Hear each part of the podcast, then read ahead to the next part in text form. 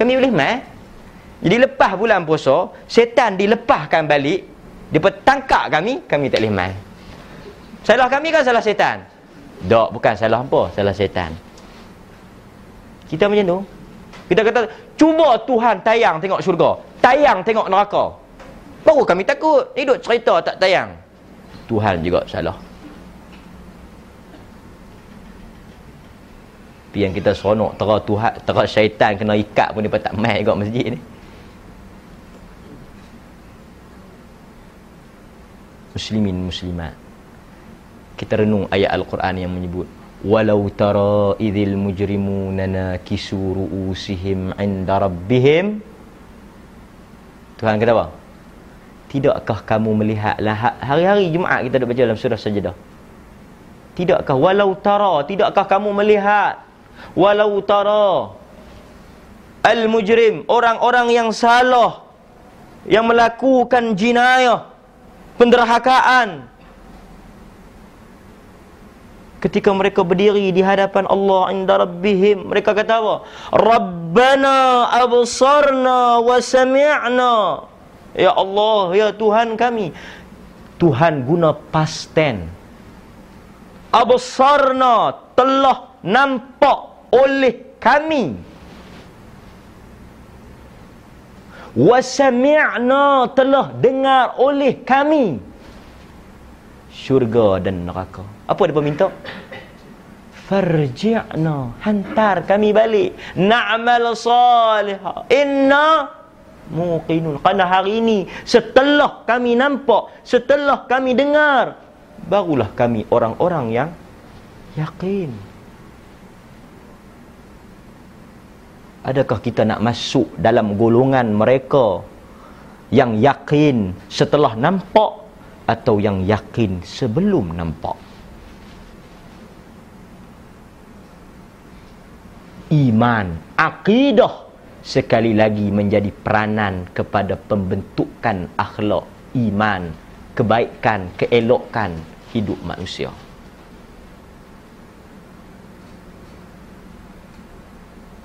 Akidah tuan-tuan. Pimai, pimai. Lagu mana? Balik pada akidah. Sebab tu tuan-tuan, ni'mat ilmu tuan-tuan belajar bukan dengan saya dengan guru-guru yang lebih hebat dengan masyayikh dengan para asatizah para dakatir seperti Dr. Fathul Bari Dr. Fadlan Dr. apa dia ni Sulaiman Nordin kesemua ini mereka telah memberikan ilmu banyak lagi lah ustaz yang tuan-tuan belajar tuan-tuan ambil ilmu dengan saya tuan-tuan boleh ambil cerita ya. nikmat ilmu nikmat yang cukup besar Nabi tidak pernah meminta, tidak pernah diperintah untuk meminta tambah harta, tambah kuasa, tambah lain-lain. Tetapi apa yang Nabi minta? Rabbi zidni ilma. Dengan ilmu lah manusia boleh mengenal kebenaran, boleh mengenal kebatilan. Qul hadhihi sabili ad'u ila Allah ala basirah. Ana wa man ittaba'an. Katakanlah inilah jalanku agama yang aku seru manusia di atas basirah kata Al-Hafidh Ibnu Kathir rahimahullahu taala. 'ala al-basirah ay 'ala al-ilm di atas ilmu bukan cerita kosong bukan cerita merepek bukan cerita tak masuk akal ni ada satu radio di utara tanah air mengajak punya mengarut masuk radio Pasal tu hok masuk dalam TV lah bukan betul semua. Ni dalam radio mengajak apa tentang kalau dengar yang gelak. Kesian kat dia. Masa tu fiqh puasa. Mana-mana ha. Mana-mana orang yang ketika dia sedang berpuasa dia berak. Membuang najis. Ni fit ni. Tengah-tengah ni saya bukan cerita kotor, dia ada rakaman dan memang betul radio tu yang siarkan. Kalau dia nak saman, saya boleh bawa saksi penuh. Satu ke, ah, tak boleh abang sebenarnya. Tak tersebut dah. Tak. Tengah duduk berak. Maknanya dalam proses tu, dia terkejut. Terkejut di atas apa-apa sebab lah. Mungkin lama sangat berak, bini dia pergi Oi bang, awak lama tak? dia terkejut najis masuk balik batal puasa kerana memasukkan sesuatu ke dalam rongga ini fiqh Ya Rabbi la hawla wa la quwata illa billah. Ni kalau tuan-tuan dengar orang mengajak ni tuan-tuan kata apa? Inna lillahi wa inna ilaihi raji'un. Macam mana lah tuan-tuan boleh faham orang yang kita agama boleh duk pergi bayang masuk balik. Kita kalau terkejut dia bukan masuk balik, keluar terus lah. Tapi ini diajar. Diajar dalam radio. Diberi nama rancangan agama. Ada cerita pula tadi saya dengar di satu masjid dekat dengan tempat tuan-tuan, tak tahu masjid belah mana. Dia kata Hafsah, isteri Nabi, tak tahulah sebab apa tiba-tiba dia dia kata, "Wahai ular, patutlah aku, aku tak mau hidup dah." Hafsah minta mati. Walha Nabi wasallam sebut apa? Larangan Nabi untuk kita minta mati cepat melainkan kita kata sekiranya mati itu lebih baik untuk aku maka ambillah. Sekiranya hidup itu lebih baik untuk aku maka hidupkanlah aku. Tiba-tiba isteri Nabi boleh pergi minta mati. Boleh pergi suruh ular patuk. Tidakkah itu termasuk dalam perbuatan membunuh? Diri. Tolonglah bila nak mengajar agama. Fact and figure. Nos. Agama bukan dibina di atas orang seronok nak dengar. Benda ni kita kena tuan-tuan. Pasal itu tuan-tuan. Bila tuan-tuan faham salaf. Tuan-tuan faham manhaj. Tuan-tuan akan terasa nikmat agama. Dan untuk kita dapat kenal sunnah, kenal manhaj, dia bukanlah satu benda yang senang. Pertama, hidayah. Hidayah. Tuan-tuan nak main mengaji ni, nak main belajar ni, dia bukan benda yang kosong. Dia hidayah. Tuan-tuan bayangkan ramai mana lagi orang yang dapat mesej malam ni. Orang yang tahu kuliah malam ni. Tapi kenapa tuan-tuan saja yang hadir, orang lain tak hadir? Tuhan pilih. Ya. Tadi saya tengok di satu masjid dekat dengan tuan-tuan lah. Ada orang duduk dalam dengar majlis ilmu. Ada orang di masjid yang sama duduk sembang di luar. Duduk kena apa? Rokok. Isap rokok. Orang isap rokok ni saya nak kata sikit lah. Saya geram lah. Ha. Mereka duduk doa Rabbana atina fid dunya hasanah wa fil akhirati hasanah wa qina adzabannar. Ya Allah, selamatkanlah kami daripada Berilah kebaikan di dunia dan di akhirat. Selamatkanlah kami daripada azab api. Maka dia duk minta jauh daripada api. Tapi sedangkan di mulut yang minta jauh daripada api itu ada api. Ni nak masuk raya korban. Ramai orang mai kata kat saya, "Ustaz, kami tak mampu." Pasal kita ahli sunnah, pandangan yang paling kuat dalam bab al-udhiyah, korban ini wajib. Hukum korban pandangan yang paling kuat, yang paling rajih, wajib. Ke atas siapa? Ke atas orang yang mampu. Maknanya orang yang mampu wajib buat. Kalau dia tak buat dia berdosa. Itu pandangan yang paling kuat walaupun di sana wujud khilaf di kalangan para ulama. Bagi orang yang tak mampu dia tak wajib lah.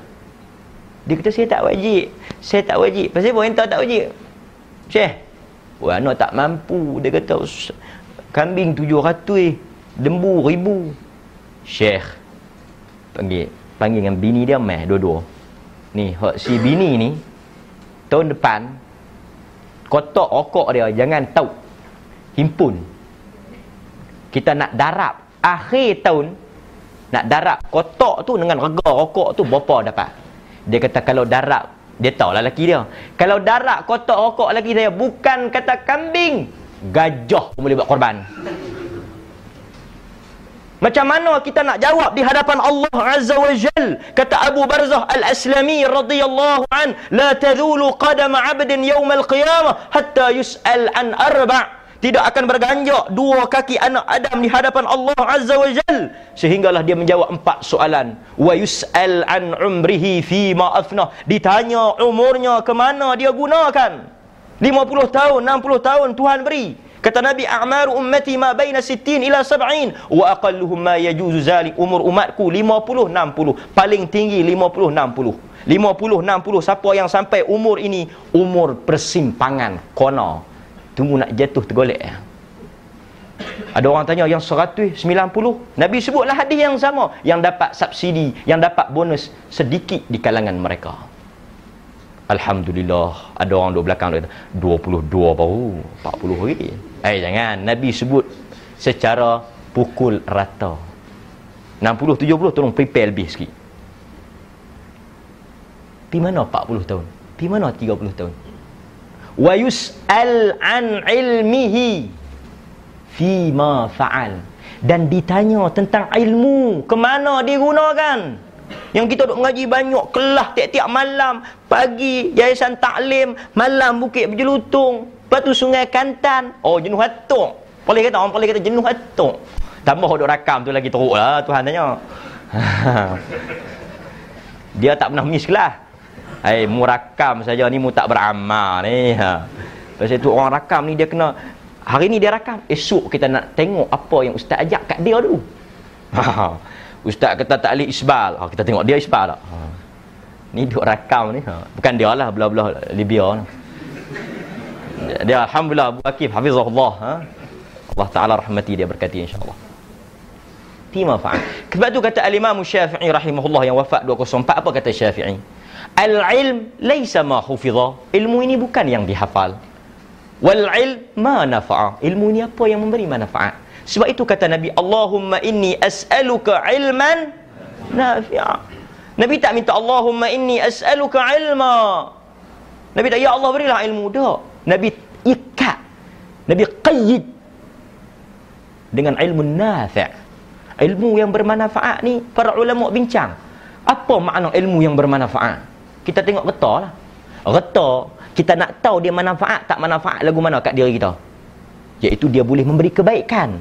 Dia boleh menyenangkan kita. Dia boleh memudahkan kita. Dia boleh menseronokkan kita. Harta ini ada guna. Tapi kalau reta banyak makan pun ikan kering naik pun motor basah harta itu tak ada guna. Yang ada guna apa? Anak cucu dia tapi ilmu banyak kalau tak boleh nak menyelamatkan dari neraka, menghantar ke syurga, membentuk menjadi manusia yang baik, ilmu itu tak manfaat. Kalau orang tanya, apa hukum qiyamul lail? Oh, dia boleh jawab, Nabi wasallam tak lebih pada 20. Riwayat-riwayat 20 semuanya daif. Dia tak sebelah saja. Entah buat berapa? Ana dua pun tak buat. Ada orang malam ni hantar mesej, malam ni Ustaz Idris di Sungai Kantan. Di Bukit Jelutong Ustaz Fathul Bari. Di bukit-bukit yang lain Ustaz Fadlan dan sebagainya. Oh ni semua ustaz sunah-sunah hebat-hebat ni. Ente pergi mana? Oh, ana pi rumah terbuka PWTC. Ha. Ya akhi, ilmu yang bermanfaat. Pi mana? Ke mana? Kalau kita dengar, kita tak beramal, berat. Mathalul ladzina humilu at-taurah kamathalil himar yahmilu asfara orang yang tahu ilmu, faham ilmu dan tak beramal sama tak ada beza dengan keldai yang memikul kitab. Tuhan apabila menyamakan manusia di dalam Al-Quran dengan haiwan, perumpamaan yang paling teruk. Ilmu. Mana kita guna? Kita nak kena amat. Nak tahu kena amat. Dia kata, ish, kalau lagu tu baik tak tahu bila esok-esok Tuhan tanya awak ang tak buat? Saya tak tahu. Dia kata jahil itu apa? Allah Ta'ala inna Allah tajawaza li an ummati min al khata wa nisyan wa mastukrihu alaih. Hadis ini walaupun ada pertikaian di kalangan ha, sanaknya da'if tetapi dia ada syawahid yang mengangkat. Umat Nabi Allah Ta'ala tak tulis dosa dan pahala kat atas tiga kelompok umat aku. Orang yang tak tahu. Tersilap. Tak sengaja. Nisian, lupa. Wa mastukrihu alih. Atau yang dipaksa. Oh, dia kata aku pok yang pertama. Pok yang tak tahu. Esok Tuhan tanya pasal orang tak tahu.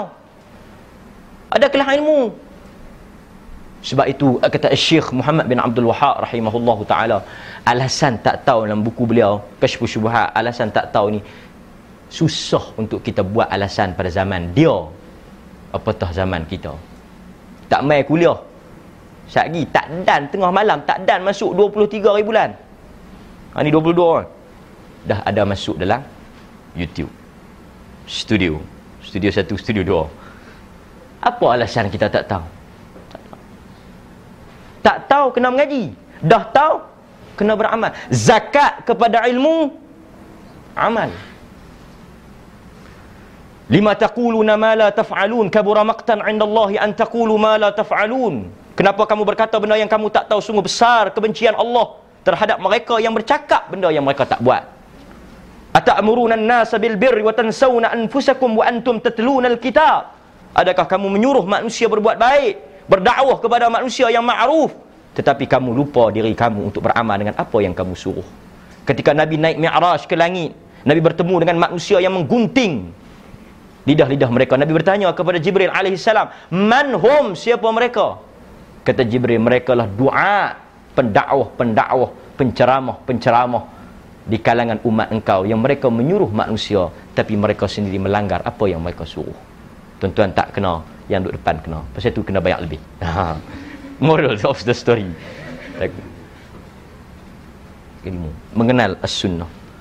Sebab tu saya nak tutup ha, dalam 10 minit sebelum saya buka pada sesi soal jawab. Tuan-tuan. Saya sebut tadi ilmu boleh memisahkan antara hak dan batil. Kerana apa? Kerana manusia ini sesat hanya di atas dua sebab. Benda ini disebut oleh Al-Imam Al-Hafidh Ibn Al-Qayyim rahimahullahu taala. Syiah, Qadariyah, Jabriyah Mu'tazilah, Al-Asha'irah, Al-Maturidiyah, Al-Falasafah. Ha, apa lagi? Tentu nak namakan. Ayah Pin, Kahar, Al-Arqam, Rufaqa, Al-Ikhwan. Bubuh pilih nama apa pun. Kesemua firqah dalah. Dia sesat antara dua sebab ya siapa-siapa pun. Dia tak akan lari pada dua sebab ni. Tak payah duduk balik buat tesis lah. Memang confirm. Sama ada dia dua ada dua-dua sebab ini ataupun salah satu. Saya kita akan buktikan. Pasal itu penting ilmu. Sebab yang pertama tak kira siapa pun sesat adalah su'ul fahm. Buruk dan rosaknya pemahaman. Cara faham. Hari ini semua orang pakat tuan-tuan duk dengar mengaku Al-Quran dan Sunnah. Banyak tuan-tuan guna As-Sunnah. Ni ayah pin Abu Ya pun As-Sunnah ha? dia pun lagi dahsyat. Dia pun jumpa Tuhan Nabi dia pun sunnah Nabi betul kita ambil daripada orang mati. Lepas itu orang sufi kata Hampa ambil ilmu daripada orang mati Tetapi kami ambil ilmu Daripada yang maha hidup. Tidak mati. Uh, dahsyat dia. Kita an Abi Hurairah saya sonok sebut an Abi Hurairah anin Nabi an Ibni Umar. Tu semua dah mati. Tapi bila sufi mengajak dalam kuliah dia Qala Allah Azza wa Jal. Telah berkata Allah. Bila dia berkata Semalam ku jumpa Allah Ta'ala. Dia ambil terus daripada Allah Ta'ala.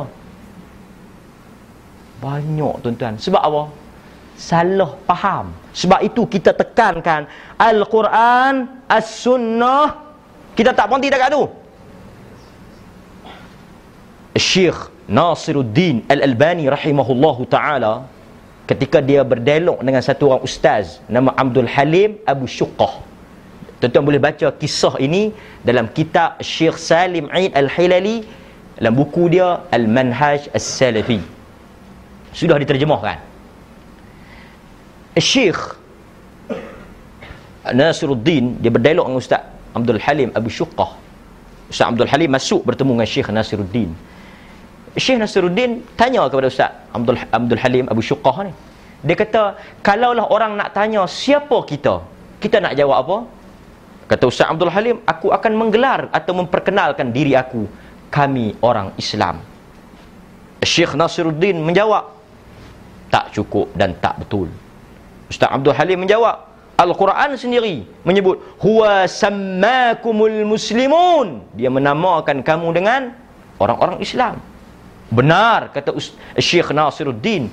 Tetapi hari ini tak kira sesat ke tak sesat ke puak yang tak betul ke betul kesemuanya mengaku Islam. La farq. Tak ada beza. Maka Syekh Nasiruddin kata, lagu tu nak buat macam mana? Ustaz Abdul Halim kata, aku akan menjawab. Aku orang Islam ala kitab wa sunnah. Aku orang Islam yang berpegang kepada Quran dan sunnah. Ada beza sikit. Syekh Nasiruddin sekali lagi menjawab. Tak cukup dan tak betul. Ustaz Abdul Halim kata, bersepa ni tak cukup, tak betul. Tadi hang kata orang Islam, tak apalah kita beza Quran sunnah. Kerana kata Syekh Nasiruddin, kesemua mereka mengaku berpegang kepada Quran dan Sunnah. Syiah, Rafidah, juga Quran dan Sunnah. Ayah pin, Quran dan Sunnah. Kahar pun Quran dan Sunnah. Kaya Yasino. Yang tu tak ada baca, saya tak mahu cerita lah. Quran Sunnah juga. Inna kalaminal mursalin. Betul Ustaz Abdul Halim kata nak kata lagu nak? Aku tak tahu dah. Maka nak membezakan antara kita dengan puak-puak yang salah kita menyebut kami orang Islam yang berpegang kepada Al-Quran dan Sunnah di atas kefahaman salaful ummah. Inilah yang akan membezakan di antara firqah najiyah, ta'ifah mansurah dengan puak-puak yang lain. Kerana tidak ada orang yang akan menggelarkan diri mereka salafi melainkan mereka itu berpegang dengan manhaj Nabi. Ini beza besar. Kalau takat Islam, semua pakat mengaku Islam. Tika nombor ekor mengaku Islam, masuk kelab malam mengaku Islam, pergi jumpa Tok Bomo mengaku Islam, menurun nombor ekor mengaku Islam, gantung tangkai mengaku Islam. Quran dan sunnah, semua pakat mengaku Quran dan sunnah. La buat azimat pun guna Quran, buat tangkai pun guna Quran, buat ubat pengasih pun guna Quran, buat jampi pun guna Quran, buat slogan pun guna Quran. Tetapi yang membezakannya apabila kita masuk kepada faham, cara faham, cara faham salah. Sebab itu penting kita tekankan, kita tak kita selalu sebut ulang salah, salah, salah. Kenapa? Ini beza. Al-farqul azim, pembeza yang agung. Cara faham. Quran terjaga. Inna nahnu nazzalna dzikra wa inna lahu lahafizun. Tak ada siapa boleh pi tambah titik. Orang ulama hadis dulu, depa cukup jaga tau kitab. Macam Abdul Razzaq. Abdul Razzaq ni dia ada musannaf Abdul Razzaq. Tuan-tuan bisa dengar ah musannaf Abdul Razzaq. Dia ni tak hafal tapi dia bergantung pada kitab dia. Diriwayatkan Abdul Razzaq ni bila dia nak tidur, dia letak bantal dia tu kitab dia. Sebab apa? Dia takut orang mai curi tek buh satu titik. Hak ba pi baca ya jahannam. Ta pi baca sa lingkup. Kita, Arab ni dia berubah saja titik berubah baris lain bunyi. Titik. Tapi Quran siapa pun pi tambah baris huruf ke apa orang boleh kesan. Betul ya? Siapa yang boleh ubah Quran? Tak ada. Dari sudut isi tak ada siapa boleh ubah. Hadis Hadis juga Tuhan jaga. Ada orang kata hadis tak jaga pasal tak ada nas. Golongan anti hadis. Kita katakan kalau Tuhan tak jaga hadis, macam mana nak faham Quran? Litubayyina linnas. Kami turunkan kepada kamu al-hikmah, sunnah untuk apa? Menjelaskan Quran.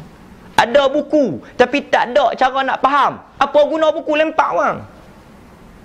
As-sunnah juga dijaga. Lagu mana terjaganya as-sunnah? Bukti terjaganya as-sunnah. Para ulama hadis. Mereka boleh kesan ini hadis sahih, hadis dhaif, hadis maudhu'. Lagu mana nak tahu? Ada kaedah, ada caranya. Bukan main tengok ni dhaif kot. Ataupun ambil hadis ni bau palsu ni. Ha. Ada orang lah dia dengar palsu. Pasal apa palsu ustaz? Pasal aku tak pernah dengar hadis ni. Hei. Siapa dia Ibnu Hajar tak pernah dengar. Macam kita, Assalamualaikum Ustaz. Ada ke salam, Assalamualaikum warahmatullahi wabarakatuh. Ada orang dia tanya Ustaz dia. Oi, sesat tu. Kenapa sesat? Dia kata ada hadis tambahan Nabi Assalamualaikum warahmatullahi wabarakatuh kan. Ada tiga lafaz. Assalamualaikum, Assalamualaikum warahmatullahi wabarakatuh. Assalamualaikum. Dia kata sesat. Kenapa sesat Ustaz? Aku lama duk mengaji ni tak pernah dengar lagi ni. Oh. Mau kalau nak ukur dia dengar baru betul banyak benda tak betul eh. Hok habis degree pun berapa hadis dia dengar. Tetapi tanya orang jabatan Quran hadis di satu universiti. Tak tahu lah mana. Hadis 40 pun tak habis satu 3 tahun saya tengok. Maka kita tuan-tuan hadis terjaga. Macam duit palsu, mah palsu. Orang buat mai kat kita. Kita boleh tahu oh, ni duit palsu. Ni duit betul. Ni duit palsu, ni duit betul. Maknanya duit betul jaga. Terjaga. Apabila kita boleh memisahkan, boleh mengasingkan, selamat duit ni. Hadis terjaga. Al-Quran terjaga. Hadis terjaga. Ada satu benda yang tak terjaga. Cara untuk memahami Al-Quran dan Sunnah ini tak terjaga. Ada orang yang baca ayat Al-Quran yang sama, hadis yang sama. Tetapi bila nak memahami Al-Quran dan sunnah yang sama, di sinilah titik perpecahan, titik perbalahan, titik perselisihan. Para sahabat radhiyallahu anhum bawa mai dekat Ibnu Abbas turjamal Quran, penterjemah Al-Quran. Dia kata kita Al-Quran satu, Nabi satu. Pasal buat umat kita berpecah? Cara faham yang tak sama. Nampak tuan? Cara faham. Maka cara faham yang akan menjadi penyelamat kepada kita. Quran semua orang baca, hadis semua orang baca. Cara faham yang penting. Cara faham siapa yang selamat? Quran dah iktiraf. As-salaful ummah. Sahabah para tabi'in dan seterusnya. Tu tak mengaji banyak tu. Malah cukup lah. Tapi saya nak sebut cara faham. Banyak orang baca Quran banyak hadis dia tak faham terus tak betul sesat macam contoh ya, kah innaka laminal mursalin. Pasal dia sesat Quran dia baca betul. Tapi dia sesat tak mana? Faham. Ada setengah tarikat kata apa? Oh kita tak gaduh beribadah dah pasal kita dah sampai makam kita tanya mu ada dalil? Ada dalil. Apa dia wa'bud rabbaka hatta ya'tiyakal yaqin. Sembahlah Tuhan sampai datang yakin. Wih. Quran ni. Ya, kita cek-cek memang Quran tu. Quran terbitan jabatan Perdana Menteri pula. Mana kita bukan Quran. Tapi dia sesat tak mana? Faham tak betul pasal apa? Dia faham yakin tu makam. Faham yang betul yakin apa? Ketika Nabi melawat Uthman bin Mad'un. Nabi kata dekat para sahabat. Nabi kata apa? Telah datang kepada saudara kamu hari ini al-yaqin. Nabi tafsir apa? Yakin tu Nabi tafsir apa? Nabi faham macam mana? Al-maut. Dia faham apa? Maqam. Tentu ayat Quran sama tapi cara faham telah menyebabkan dua orang satu ke syurga, satu ke neraka. Kalau nak bawa contoh banyak lagi. Kita tanya mana dalil solat sunat tasbih? Iza jaa nasrullah wal fath ra'aitan nas yadkhuluna fi dinillah fasabbih ah oh kemah istimbak hukum demo. Fasab dengar beh beh. Ha. Tengok. Pasal itulah kalimat rempit kata apa? Dadah ni memang kami terima haram. Tahu mana? Fi amadim mumaddadah. Cak banyak lah lagi tuan-tuan cara faham yang kata menikah sembilan betul masna wa thulatha wa ruba' dua tambah tiga lima lima tambah empat sembilan. Uh, banyak. Tang semayang dia kata tiga saja tang menikah dia kata sembilan. Uh, banyak kita tuan-tuan. Jaga cara faham. Pasal itu kita tekankan faham tu lagi betul. Faham betul lah guna? Salah. Selain pada salah confirm sesat kita nak kena yakin dulu kita boleh kata faham salah ni betul. Faham apa pun dekat-dekat nak betul tak boleh lagu mana kita tanya Allah Ta'ala aku muka hati sangat. Tak ada. Yang kedua kalau dia tak sesat kerana dia salah faham. Ada orang dia faham tapi dia sesat kerana satu sebab lagi. Su'un niyah. Buruknya niat. Orang macam ni lah yang banyak kita jumpa. Ni dalil. Ni hadis dia pun tahu sahih dalam Bukhari, dalam Muslim. Tapi pasal apa dia tak boleh terima? Pasal apa dia tak boleh ikut? Niat dia tak betul. Niat dia sesat, niat dia salah. Dia memang mengaji bukan kerana nak mencari kebenaran, tapi kerana dia nak mencari kesalahan. Dia memang mengaji bukan kerana dia nak dengar yang mana betul, yang mana salah, tapi dia memang mengaji nak dengar apa yang dia memang mau dengar. Pasal itu ada orang bila dia tanya ustaz, Ustaz, benda lagu tu tak boleh buat kan? Dia kan tanya, dia habaq jawapan. Kita kalau tanya, Ustaz boleh buat ke tak boleh buat? Ada orang dia tanya, Ustaz, Dia tanya, kita kalau ambil ayat mustakmar ni saya nak cerita mustakmar ni pun pelik. Saya mengaji dulu di Kelantan. Dia kata kalau kita celup ayat dengan tangan kita mustakmar. Lepas itu bila dia ajak ambil wuduk tak leh. Kan tayamum mesti begitu. Cina tengok eh kemah lagi tayamum apa tayamum apa tai chi dia daripada kami. Pasal dia kata kalau kita buat lagu tu, lepas tu kita tertonyok gitu. Mustakmar tak debu. Debu pun boleh mustakmar.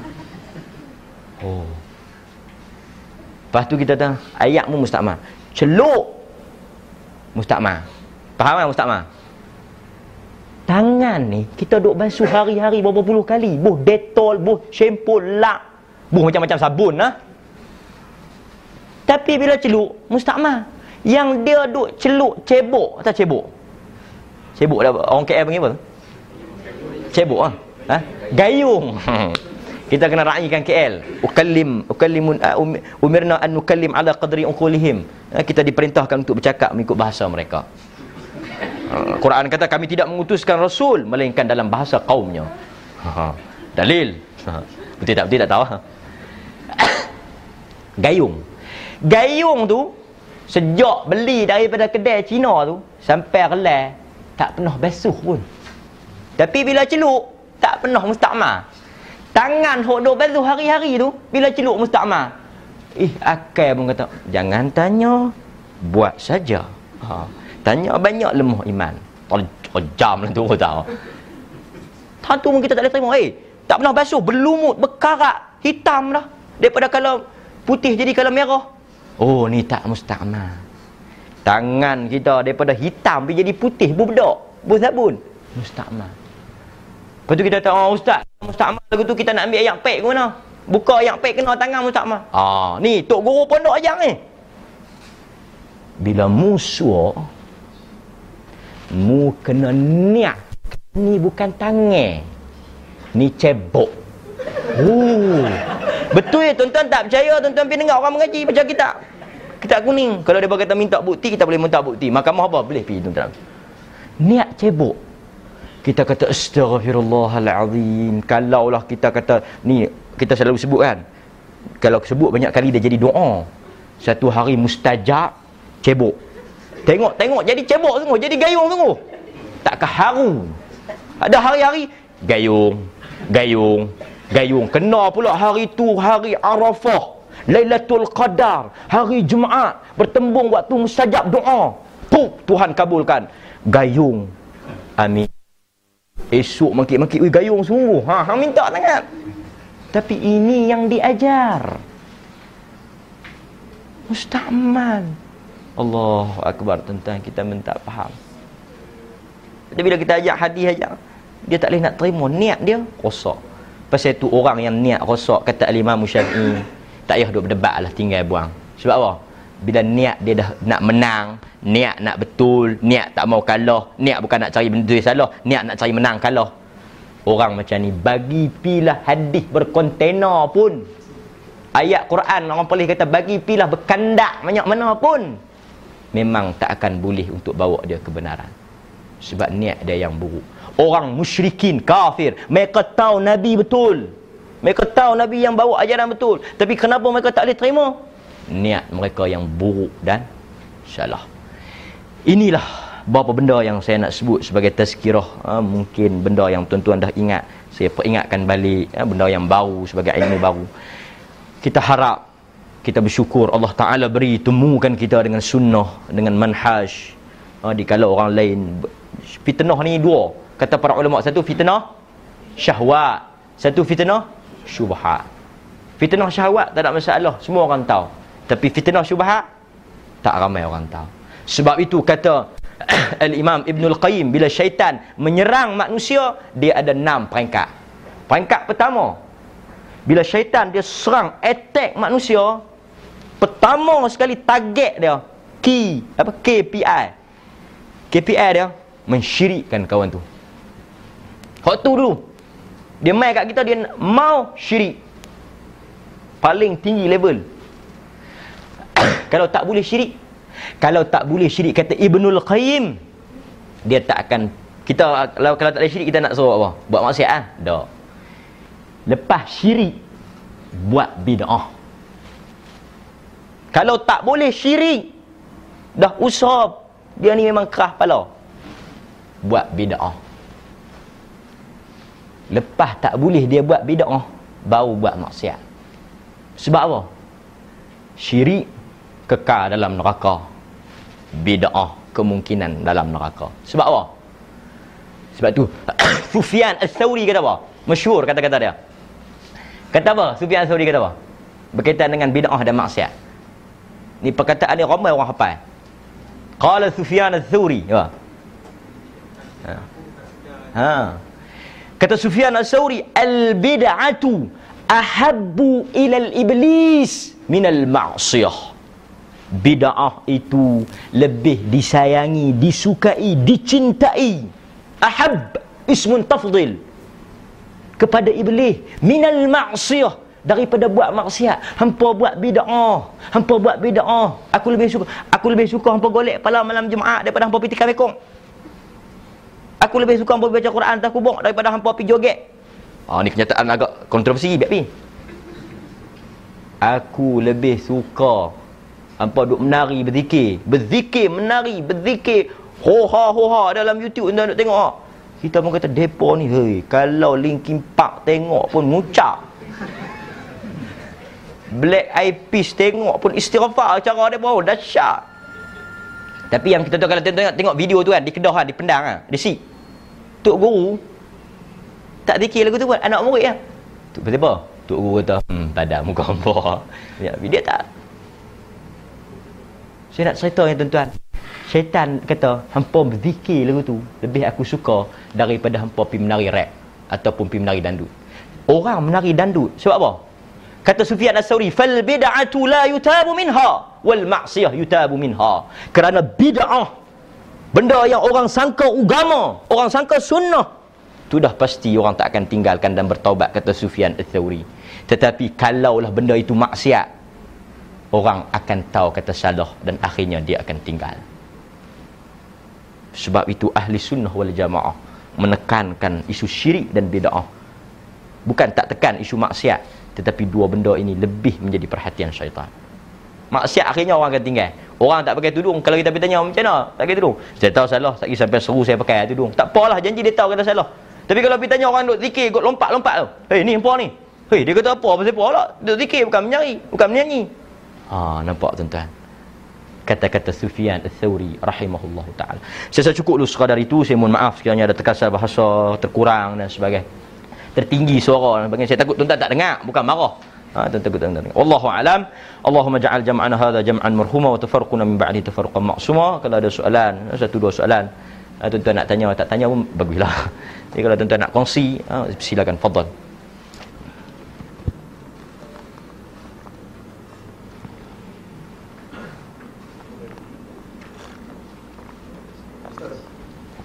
Fadal. Ni macam Jibril tanya. Eh.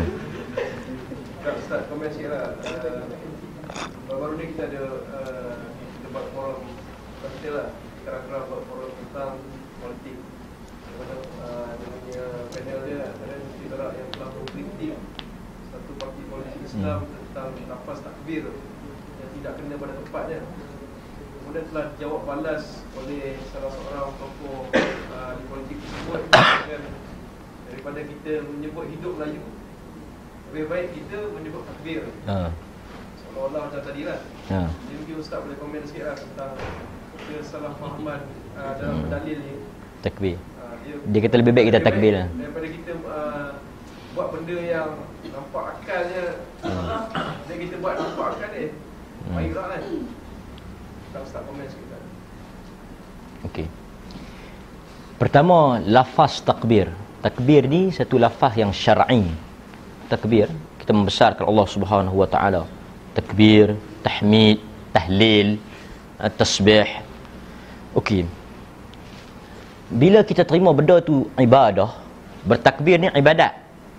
Okey, bila kita terima satu benda, kita kena kita bila kita faham dia kerangka, dia ada piawaian, dia ada guide dia, senang takbir suatu ibadat.